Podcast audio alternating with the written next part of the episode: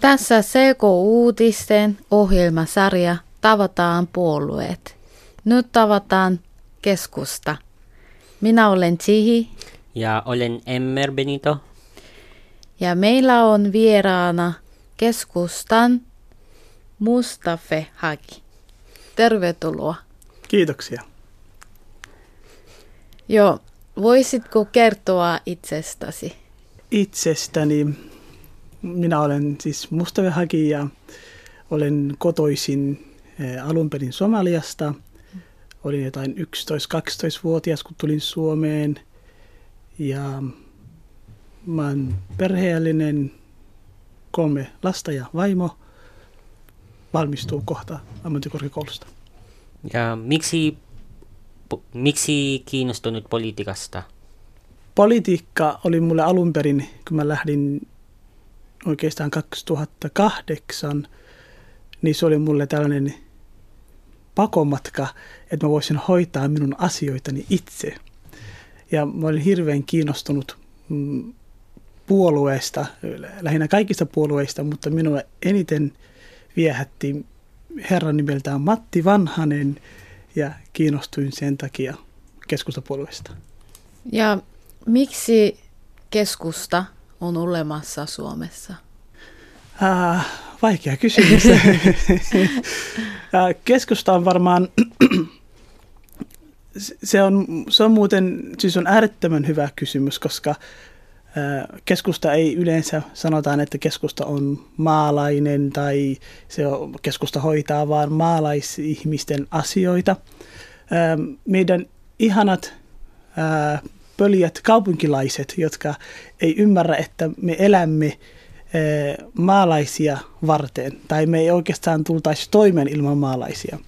Ajattele, kun aamulle herät ja syöt aamupalaa, niin juot lasimaitoa. Se tulee maalta.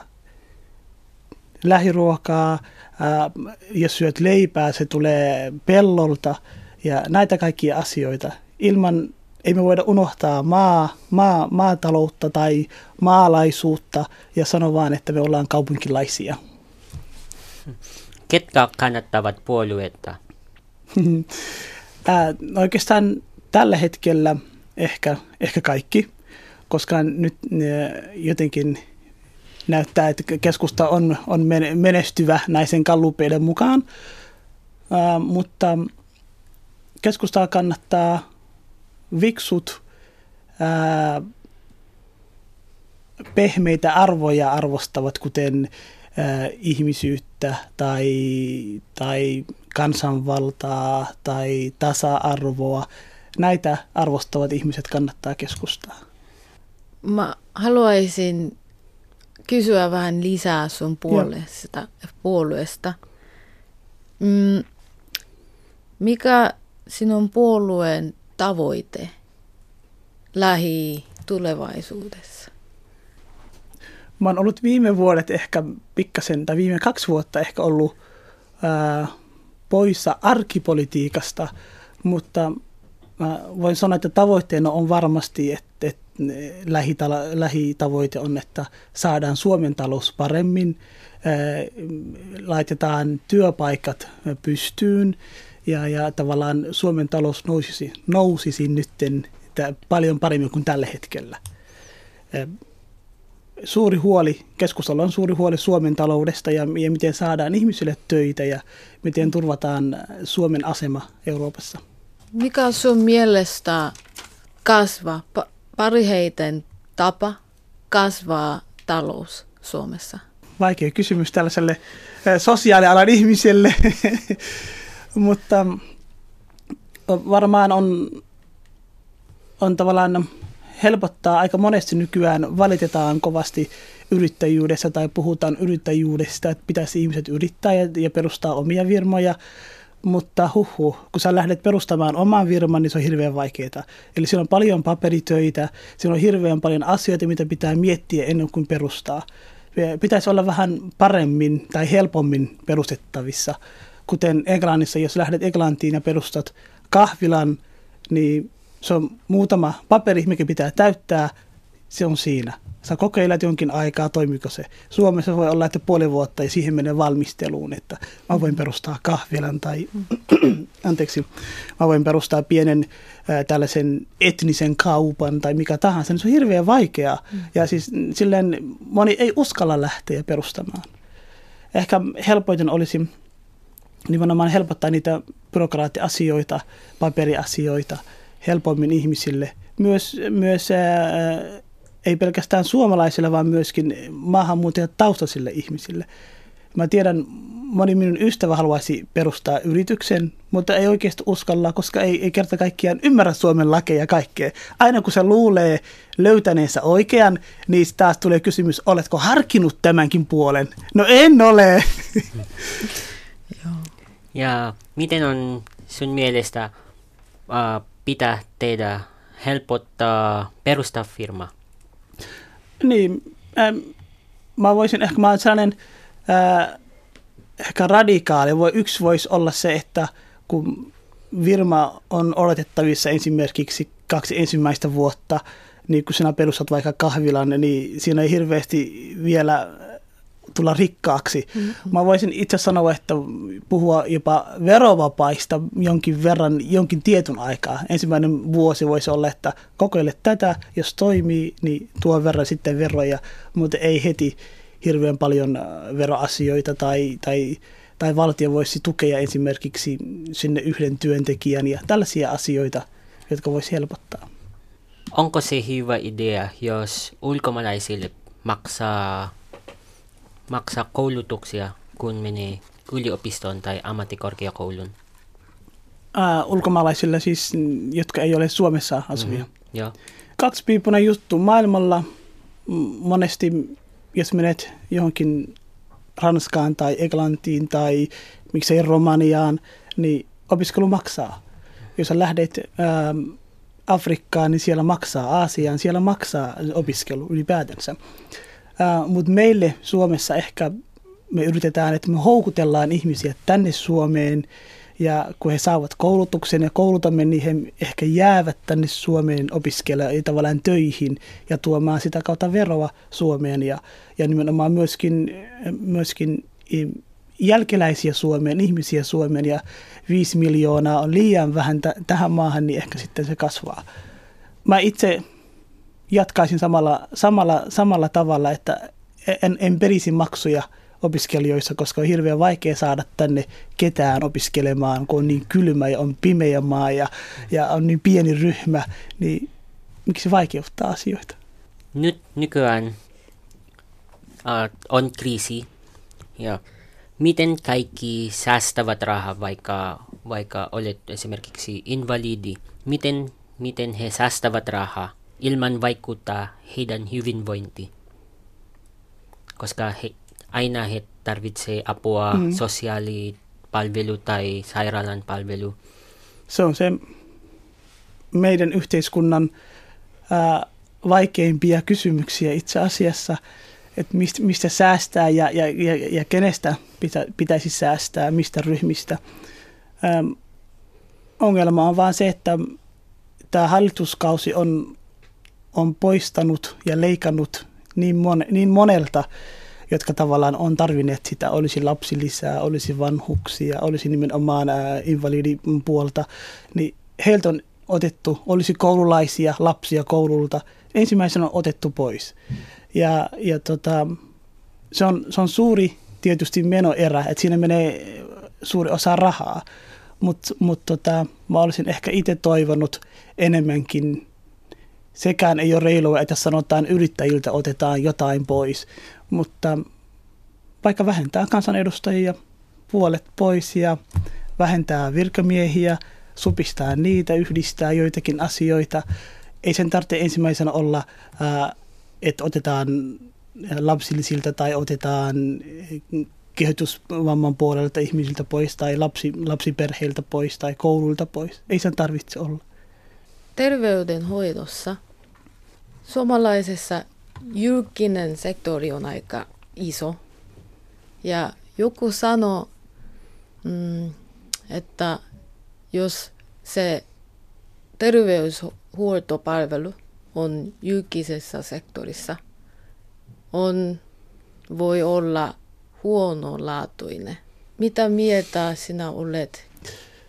Teillä on äärettömän hyviä kysymyksiä. Tota, siis tällä hetkellä julkinen terveyspuoli suoraan sanottuna ei toimi. Se, se, on, se on niin sanotusti surkeassa jamassa, koska ketään oikeastaan ei hoideta käytännössä.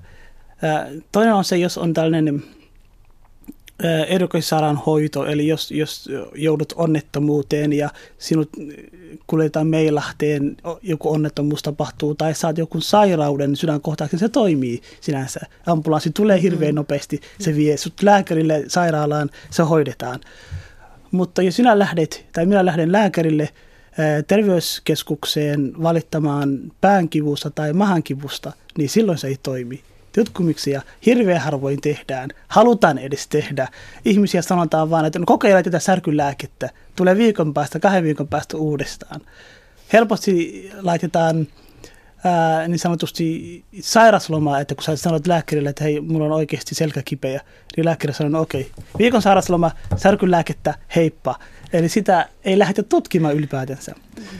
Niin, niin mieluummin jotain muuta tällä hetkellä, kun katsoo esimerkiksi Vantaan kaupunkia tai Helsingin kaupunkia, mä joskus silloin tällöin teen tulkintöitä ja mä huomaan hirveästi ihmisiä, joissa, joissa tavallaan sairaaloissa on, on monta kertaa mennyt saman ongelma uudestaan ja uudestaan, sitä ei ole kuunneltu ja nyt se on paljon pahempi. Ja nyt joudutaan edukassairaanhoidossa hoitamaan ja leikkaamaan ja tekemään suurempia asioita – kun olisi voinut tehdä, ottaa jonkun kokeen tai viedä johonkin laitteeseen tarkistettavaksi, mitä vikaa siinä masussa on, mahassa on.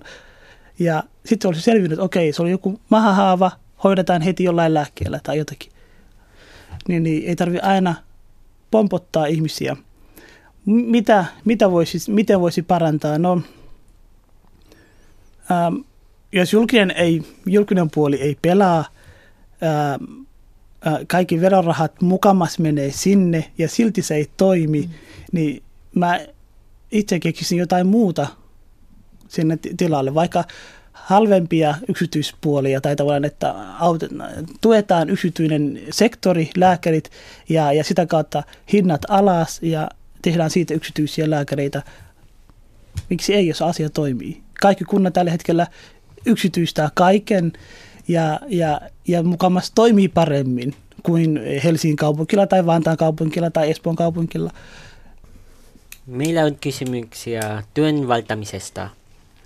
Mit, mitä sanotaan, kun ihmiset eivät halua mennä töihin, vaikka heillä on kyky? Mitä, mitä sanot heille? Mä otan esimerkin siitä, mihin, mihin, mistä toi tällainen ongelma johtuu – Esimerkiksi mä oon ollut viimeisen kolme vuotta opiskelijana, opiskelen ammattikorkeakoulussa. Mä olin samanaikaisesti töissä, eli mä elätin perhettäni ja maksoin vuokraa ja hoidin kaikki asiat itse. Olin päivät, töissä, illat, päivät koulussa, illat töissä. mielestäni olin hyvin ahkera ihminen, kun minä opiskelin samanaikaisesti ja olin töissä ja, ja, ja, ja tavallaan tulin toimeen. Mutta odotapas kuule nytten, kun minä valmistun, niin mm, esimerkiksi Kela, joka on, on, tukee opiskelijoita tai oli sitten minkä tahansa opiskelija, niin, niin tukee joka asumistuessa tai antaa tukea. Se on ihan ok ja normaali, kaikki tietää. Niin esimerkiksi yhteiskunta perii tällaisia ahkerista ihmisiltä rahaa takaisin, koska sinä olet tehnyt paljon töitä. Mm. Se, se, on, se on niin hullu asia, että ahkeralta ihmiseltä otetaan rahaa, sanotaan maksa takaisin, koska sinä olet tienannut kaksi tonnia enemmän kuin mitä laki sallii. Päinvastoin, jos me mennään muihin maailmaan, niin siellä annetaan stipendejä ahkeralle ihmiselle. Sillä annetaan, että sä oot pärjännyt tosi hyvin, sä olet tehnyt töitä ja sä oot käynyt koulua. Me voidaan maksaa sun puolesta vaikka äh, kuukauden ruokarahaa kotiin.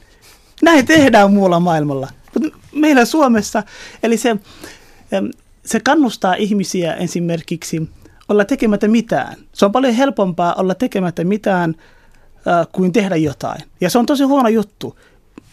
Se työnteko pitää olla niin houkutteleva, niin helppoa, että tavallaan ihmiset uskaltaa lähteä töihin, eikä mennä Kelaan tai sosiaalitukeen apuja hakemaan. Mutta lakia pitää kovasti ja asennetta ennen kaikkea. Että vaikka tämä on äm, että tämä on yhteen, tällainen hyvinvointivaltio, jossa pitäisi auttaa ihmisiä. Mm. Ja, ja kaikki pitäisi laittaa sama työmäärä yhteen paikkaan, että kerätään verorahat yhteen paikkaan. Mutta se ei tarkoita se, että kun sinä olet ahkera, niin sinua rankaistaan, kun mä olen laiska, niin ei kukaan, ei seuraa mitään. Päinvastoin, mulla annetaan ruokaa kotiin tai tällaista. Eli asennetta, lakia muutetaan fiksummaksi. Mulla on kysymys kiintiöpakolaisten. Joo. Mm. Mm, mikä on sun puolueen idea, mikä on määrä, mikä on kiintiöpakolaisten määrä? Koska nyt valtio sanoo, että 750 on määrä. Ja onko se liian paljon tai liian vähän? Minun mielestä yleensä maahanmuuttopolitiikka – ää, oli se mikä tahansa, on kiintiöpakolaisuus, mikä tahansa, niin se ei, ole, se ei ole aina paljonko se on, vaan se on miten paljon Suomi voi auttaa siinä. Minun mielestä 700 on tosi vähän verrattuna Ruotsiin tai, tai Tanskaan, Norjaan, Englantiin, Italiaan, Kreikaan, jos, jos ei ole edes systeemejä. Niin se, kun ajatusmaailma on se, että meillä on vaan vähän yli 5 miljoonaa ihmistä täällä Suomessa. Ja Suomessa ei haluta tehdä paljon lapsia, koska on, on niin sanotusti eh, hirveän vaikea elättää ja hirveän vaikea te- perustaa kouluja. Ja me nähdään kaikki asiat eh, negatiivisesti. Okei, viisi, viidestä mielessä puolet on ehkä, ehkä ja ehkä töissä. Niin, niin me tarvitaan ihmisiä tänne, jotka pystyy tekemään töitä kun otetaan kiintiöpakolainen tänne Syyriasta tai, tai, tai Irakista, he ovat kovia tekemään ää, ravintolabisnestä. Ja viime vuonna yksi, joka miljonääriksi tuli, oli kebab-yritystä perustellut irakilainen mies täällä Suomessa 90-luvulla. Ja hän on, hän on tilannut eniten e, täällä Suomessa. Yksi niistä oli mukana, listojen mukaan. Niin nämä ihmiset, jotka tulee tänne, ei aina tarkoita se, että heitä esimerkiksi voidaan auttaa viisi ensimmäistä vuotta. Se on ihan ok. He, he opiskelevat suomen kieltä, he pääsevät yhteiskuntaan, ehkä he hankivat jonkun muun koulutuksen, mutta sen jälkeen he menevät töihin ja he, he maksavat veroja tai he perustavat omaan firman, kebab-ravintolaa tai kahvilaa tai paaria, mikä tahansa. He tuovat sitä kautta rahaa ja he luovat työpaikkoja ja työllistävät ihmisiä sinne. Se ei aina ole huono juttu, että otetaan ihmisiä tänne tai ihmisiä tulee tänne. Eikä, eikä se todellakaan se 700, se on niin vähän verrattuna maailmaan. Vaikka Ruotsissa ja muu, muualla, sä sanoit, että sinne paljon pakkolaisia, mutta joskus kuulen, että siellä on myös ongelmia liian paljon pakkolaisia tai liian paljon maahanmuuttajia aiheuttaa ongelmaa? Niin siis se, on, se on mun mielestä hauskaa, että tietysti olisi pakolainen tai ei, mitä enemmän ihmisiä, sitä enemmän ongelmia. Jos, jos ää, sanotaan Amerikkaa, otetaan esimerkkiä, niin se on, siinä on paljon ihmisiä. Ja siinä on paljon enemmän ongelmia. Jos, jos on vain 10 000 ihmisiä samassa paikassa, niin se on paljon vähemmän ongelmia. Mutta mä, mä olin viime kesänä, ja olin tuossa Ruotsissa aika, aika pitkään ja, ja, ja tota, kun sä näet sen kadulla ää, ne ihmiset tavallaan siellä, niin se on täysin erilainen kuin täällä Suomessa. Sie, siellä on, siellä on mä, hyvä, että mä oikeasti näin aidon ruotsalaisen ihmisen, valkoisen ihoisen ihmisen Tukholmassa. Siellä on niin paljon äh, erilaisia pieniä kujia, kauppoja, äh, virmoja, taksikuskit, pussikuskit, kaikki työntekijät. Oli Aasiasta, Afrikasta, just ihan mistä vaan maailmalta. Ne oli kaikki ihan mukavia, ystävällisiä ihmisiä. Täällä Suomessa, kun sä kävelet Helsingin keskustaan, niin hyvä, että sä löydät yhden etnisen kaupan jostakin täällä. Et se, se kertoo siitä, että se on paljon vähemmän, mutta se ei tarkoita se, että, että ongelmat johtuu nimenomaan ulkomaalaisista, vaan se johtuu siitä määrällisestä ihmisistä, että siinä on paljon enemmän ihmisiä, niin paljon enemmän tulee sitten sanaharkkaa tai, tai ongelmia, mikä tahansa. Okay. Mutta olisi ihan kiva tietää, minkälaisia ongelmia et, johtuu nimenomaan siitä. Mun mielestä se ei, se, ei, se ei ole se, että kun minä olen Suomessa tullut perheeni kanssa, joka oli kymmenen henkilöä, niin olemme aiheuttaneet enemmän ongelmia tänne Suomeen. Päinvastoin, me olemme kaikki töissä ja olemme menestyneet Suomessa ja kun me tultiin, niin kaikki kauhistelivat, että miten, miten mahdutaan tänne Suomeen, kun kymmenen henkilöä ei mahdu neljä, neljä huoneeseen taloon. Niin, niin silti mahduimme. Me laittiin samaan neljään huoneeseen ja nukuimme samassa huoneessa patioilla ja kaikilla täällä Suomessa, hyvinvointivaltiossa. Mm-hmm. Mutta sitten kuitenkin kun ollaan nyt 20 vuotta kulunut siitä, niin siitä on vaan seurannut tosi hyvää. Sun mielestä onnistuuko Suomi uh, uhdistamaan eri kulttuuri yhteiskunnassa? Um, Suomen on pakko yhdistää. se ei, ei, muuten, ei muuten menesty. Suoraan sanottuna, okay. jos Suomi ei opi yhdistämään erilaisia kulttuureita, ää, olemaan vähän avoimempi, olemaan halukas oppimaan muilta ihmisiltä, sinulta ja minulta jotain uutta asiaa, niin ei, ei Suomi menesty maailmalla. Voin sen sanoa ihan suoraan. Ei mikään maa, maa, maa maailmassa menestynyt vaan oman yhteisön kautta, vaan ne on ollut, tiedätkö mikä on hauskaa? Ää, Suom, kun katsoo Suomen historiaa, niin ne suuret miehet, olisi Mannerheim tai kuka tahansa, ää, niillä on ollut ulkomaalaistaustaa joka äiti on ollut saksalainen tai äiti on ollut jostain Venäjältä tai, tai mikä tahansa. Ja me suomalaiset aina katsomme, että me supisuomalaisia ja pelkästään Suomen supikulttuuri ei pitäisi olla. Päinvastoin. Suomi on ollut aina monikulttuurinen maa aikaisemmin ja nytkin voi olla tosi hyvin monikulttuurinen maa ja se voi onnistua, kun vaan sen avaa silmät. Hmm, haluaisin kysyä Euroopan unionista. Eurooppa saa nyt, ei ole hyvä tilanne, talous, taloustilanne ei ole hyvä. Ja joku haluavat lähteä pois EU-unionista. Ja mitä mieltä sinä olet? Niin, no siis ehkä puolueessa on sekä että. Se on, on osa esimerkiksi, kuten herra Paavo Väyrynen on, on semmoinen, joka joka on aina vastustellut EUta ja, ja halunnut, ja hän on hyvin Suomen politiikassa johto, johtohenkilöitä, pitkään ollut politiikassa mukana. Hän on vastustellut, että ei EUta ja ei halunnut EUta ja e, e, e, euroa, ei mitään. Ähm, mutta nykyään ehkä, nyt tällä hetkellä oikeastaan mun mielestä meillä ei ole vaihtoehtoa ollenkaan. Et jos me lähdemme pois, niin me ollaan pulassa – parempi pysyä ja tehdä paremmin ne asiat, miten me ollaan nyt, miksi talous on mennyt. Nyt euro ja dollari on melkein saman verran. Jos yksi dollari on melkein sama yksi kuin yksi euro. Puoli vuotta sitten se oli 50, 50 senttiä oli yksi dollari suurin piirtein.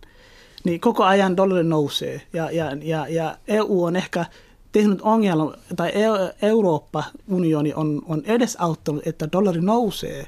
Ne on lähtenyt tämän, tämän äh, Venäjän näiden asioiden mukaan ne on lähtenyt ähm, Venäjän tilannetta vaikeuttamaan, koska Amerikka halusi sitä ja, ja, ja oli mikä tahansa, niin sitä kauttahan se minun mielestäni amerikkalaisen talous nousi, dollari nousi vahvasti, kun on, on ollut tä- tällaisia ongelmia. Mm, mutta Euroopan, EUn kannattaisi tällä hetkellä vaan tehdä paremmin asioita. Me ei voi enää lähteä. Ei markka enää, Suomen markka ei, ei toimi, me ollaan pulassa, hyvin pulassa. Nyt mulla, mulla on kysymys terrorismiasiasta. Okei. Okay. Ah. Mielenkiintoinen aihe. Hmm. Ah. Viime vuonna ja tänä vuonna tulee uh, Euro- Euroopan pommia ja esimerkiksi Tanskassa ja Ranskassa. Ja Miten Suomessa säilyy rauha, vaikka maahanmuutto kasvaa? Rauha säilyy entisellä tavalla. ei, ei, ei maahanmuuton kasvu aiheuta ongelmaa Suomelle, eikä, eikä, riko rauhaa. Mm, mä itse valmistun nyt valmistun rikosseuraamusalalta ja, ja, ja on, on niin hienoa aina nähdä, että miten asiat sotketaan, että kun sanotaan, ää, mitkä asiat aiheuttavat meillä ongelmaa, mitkä asiat aiheuttavat meille rauhoittomuutta. Iät ja ajat historiassa me tiedetään, että nuoret sukupolvet, nuoret miehet aina tekee samoja asioita. Olisi se sata vuotta sitten tai olisi nyt sadan vuoden päästä tai nyt tällä hetkellä. Ne tekee samoja asioita, kun sinä olet 15, 16, 17, teet samoja ongelmia aina uudestaan. Ja on aina ollut. Niin se, se ei tarkoita se, että kun minä mustave teen jotain 16-vuotiaana, niin se johtuu, että minä olen maahanmuuttaja, maahanmuuttajien ongelma. Päinvastoin, vaan se johtuu nuoruudesta, siitä iästä, mikä siihen vaikuttaa. Ähm, kysymyksen, miten rauha säilyy, niin mä heittäisin pallon Suomen kansalle, joka tavallaan tässä asiassa rauhan säilymisessä edesauttaa se, että he voisivat hetken unohtaa tai hetken päästä eroon siitä, että heidän ajatusmaailmansa, suomalaisten ajatusmaailma on ainoa ja yksi ja oikea. Se ei ole, koska sinun mielipiteesi, jos sinä olet tullut, mistä maissa olet tullut muuten? Koreasta. Koreasta. Sä oot tullut Koreasta, ää, sulla on, sä oot saanut tietynlaisen kasvatuksen Koreassa. Sä voit tehdä asioita eri tavalla kuin täällä Suomessa. Kun sä tulit Suomeen, olet varmasti ihmettelyt, miksi nämä suomalaiset tekee tällä tavalla tämän asian. Koreassa tehdään eri tavalla, Suomessa eri tavalla, mutta me päästään samaan pisteeseen. Eli asia tehdään. Niin jos suomalaiset pääsee eroon siitä, että me ollaan suomalaisina oikeassa, meidän tapa tehdä asioita on ainoa ja oikea, piste, piste, piste, niin meillä on kaikki hyvin. Viimeinen aiheena on energia. Mm. Mistä Suomi saa parhaiten energia tulevaisuudessa? Mä oon hyvin tällainen äm, ydinvoimala kannattaja itse. Ää, syynä on se, ää, kun me ollaan hyvin paljon riippuvaisia ää, Venäjältä tulevaa energiaa. Ja minun mielestäni olisi keino mikä tahansa, niin jos se auttaa Suomea pärjäämään yksin energiataloudessa, niin se on hyvä asia. Esimerkkinä siinä esimerkiksi sähkössä, sähkötuotannossa, meillä oli vähän aikaa sitten pankkijärjestelmä kaatui ja se oli muutaman pojan suomalaisen pojan, ehkä en muista olikohan suomalaisia vai ulkomaalaisia, pitää varoa mitä sanoo ja ketä syy, syyttää, mutta oli nuoria poikia, jotka tekivät tavallaan Nordea ja Sampoa kaatoivat ja, ja, ja pankki ei toiminut.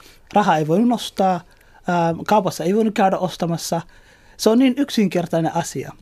Niin se, se on myös yksi suuri turvallisuuskysymys Suomelle, että miten energiaa tuotetaan Suomessa ja mistä se meidän energia tulee. Ja mun mielestä meidän pitäisi olla riippumattomia mistään muusta maasta ja olla vaan itse tavallaan itse, niin sanotusti itse keskeisiä, että me voidaan itse tuottaa oma energiamme ja pärjätä siinä. Olkoon ydinvoimala, olkoon ää, ää, keskusta kannattaa hirveän paljon puhuu turven polttamisesta. Ää, kaikki, kaikki käy, kunhan on jotain omaa, mitä meillä on. Sä oot sanon, sanonut itsestäsi, että ydinvoima kannattaja. Mm. Uh, mutta Japanissa uh, muutama vuotta mm. sitten oli unnettomuus. Mm. Ja on, toinen juttu on se, että ydinvoima jättää mm, ydinjäte. Se, se on siellä ikuisesti. Mm. Joo. Mitä mieltä? sinä olet? Ähm, tiedän, olet hyvin oikeassa. äh, ydinvoimalassa on paljon niin sanotusti jätettä ja, ja se on ongelma. Mm. Ja se on, se on aina ikuisesti nimenomaan siellä mm. maaperällä. Ja siinä on aina vaara, että joku tulee onnettomuus ja se leviää. Ää, mutta myös sitten löytyy taas niitä ihmisiä, jos me puhutaan tuulivoimalasta, jossa ne pyörii siellä pitkät ja pylväät ja sinne pyörii tuulen voimalta ja tuottaa sähköä. Niin meiltä löytyy ihmisiä, jotka vastustaa sitä, koska se aiheuttaa luonnolle ongelmia, kuten että linnut, jotka lentää, niin lentää sinne mm-hmm. ja sitten linnut kuolee mm-hmm. tuulenvoimalasta. Eli tarkoitus, että meiltä aina löytyy ihmisiä, jotka vastustaa jotakin, koska jollekin luonnon auttamisen tai, tai uhan takia. Mutta mä itse näen, mä ottaisin sen riskin, jätteen riskin mieluummin kuin se, että olisi riippuvainen esimerkiksi Venäjän sähköstä, Venäjästä tulevasta kaasusta ja kaikesta. Koska mä en itse luottaisi Venäjältä tulevaa sähköä tänne Suomeen. Niin mä itse otan riskin sen, että okei, tätä meillä on, meillä on taitoa, me voidaan varastoida ikuisesti, laittaa kunnolla kiinni monta kerrosta alaspäin ja paketoida kokonaan se jätte jonnekin maan alle, niin, niin kauan kuin me opitaan sitä prosessoimaan uudestaan, niin otan sen riskin, kun se, että olen nimenomaan riippuvainen Venäjältä, jossa meillä on vaan varoja yksi kuukausi. Jos, jos Venäjä laittaa kaasut kiinni, niin meillä on kuukausi aikaa selvitä Suomessa sähkön kanssa ja lämmön kanssa. Täällä on hirveän kylmä.